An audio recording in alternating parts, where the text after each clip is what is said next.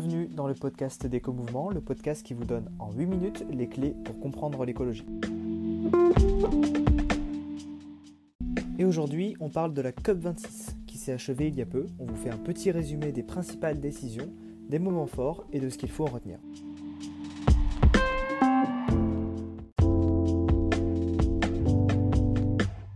Alors, tout d'abord, la COP26, c'est quoi?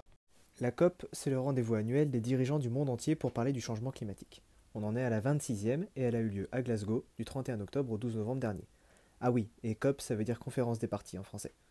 On y attendait 190 dirigeants mondiaux, mais aussi des dizaines de milliers d'autres acteurs comme des représentants des villes, d'entreprises et d'ONG.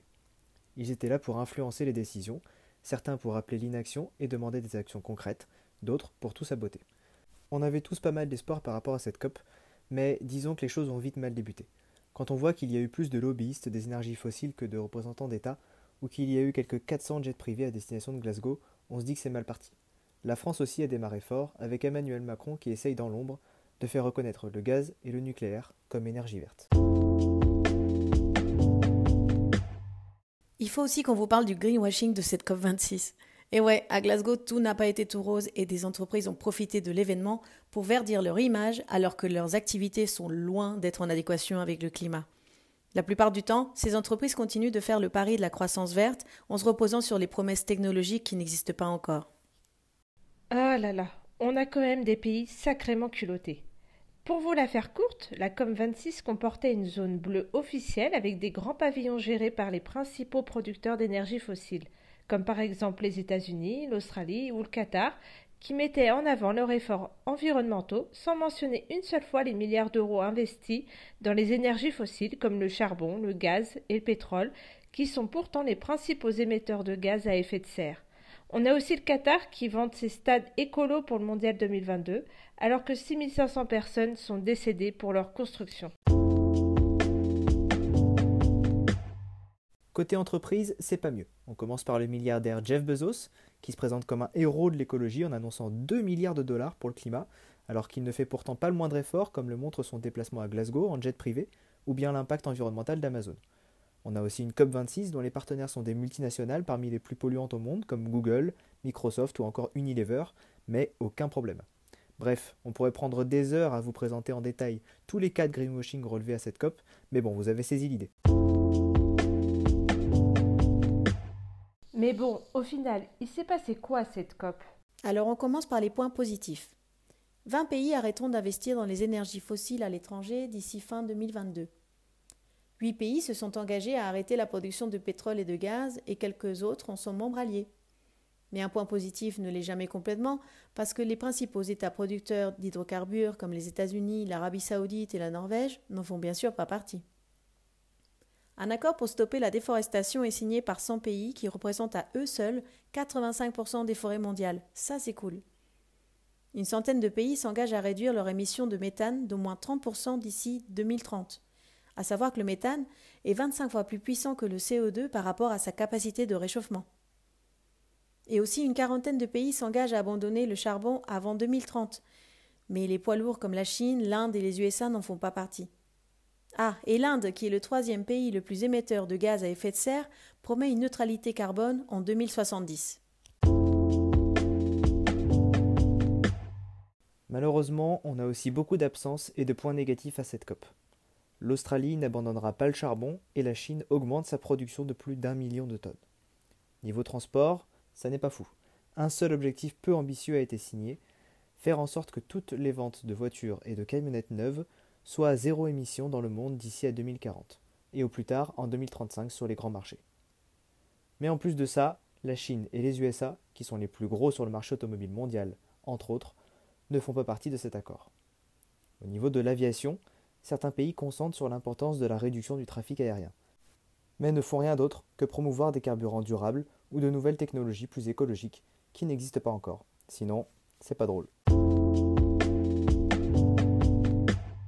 Accusant les dirigeants mondiaux de faire des promesses creuses, des milliers de jeunes ont manifesté à Glasgow avant même la fin de la première semaine de la COP. Vendredi 5 novembre, le mouvement fondé par Greta Thunberg a organisé l'une de ses célèbres grèves scolaires pour le climat dans les rues de Glasgow. Ce n'est plus une conférence climat, c'est un festival de greenwashing des pays riches, dit-elle. Et samedi 6 novembre, c'est une journée d'action pour la justice climatique qui est lancée par la COP Coalition, un regroupement international d'organisations sociales et écologistes. De Sydney à Paris, en passant par Nairobi au Mexico, plus de 200 manifestations et happenings ont eu lieu pour faire pression sur les décideurs de la COP. En France, on a pu voir des actions d'extinction rébellion, Greenpeace, Action contre la faim, le mouvement Colibri, la Ligue des droits de l'homme, On est prêt, Oxfam et d'autres. Parler de la COP26 sans évoquer le sort des pays les moins avancés n'aurait pas eu de sens. Les grands oubliés dans l'histoire, ce sont eux. Et oui, il faut savoir que les pays du Sud seront les pays les plus impactés par les effets du réchauffement climatique, alors que leur contribution à ce dérèglement est moindre.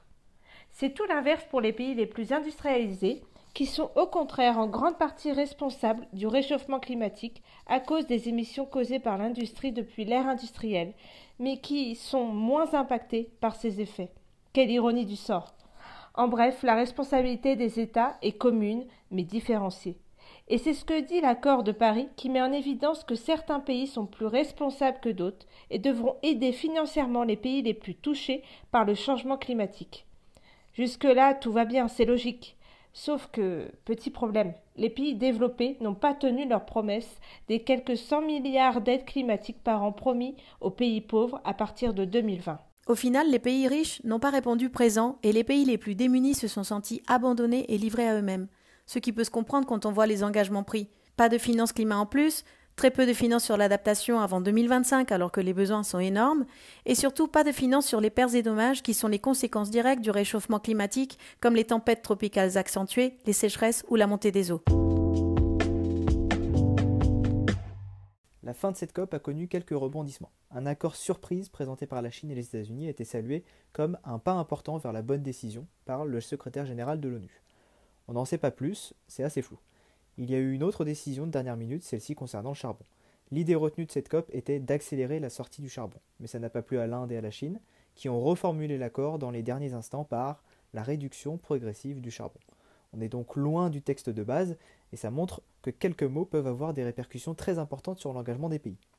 Le président de la COP26 n'a pas pu cacher sa déception lors du discours de fermeture, et s'est même sincèrement excusé et a ajouté Je comprends la profonde déception, mais il est vital que nous protégions ce texte. Alors oui, des engagements ont été pris, mais cela reste flou sans un calendrier de mise en œuvre concret et sans moyen de pression pour les faire respecter. Malgré les avancées importantes, cette COP n'a pas été à la hauteur des enjeux climatiques. Les pays se retrouveront dès l'année prochaine en Égypte lors de la COP 27 pour de nouvelles négociations.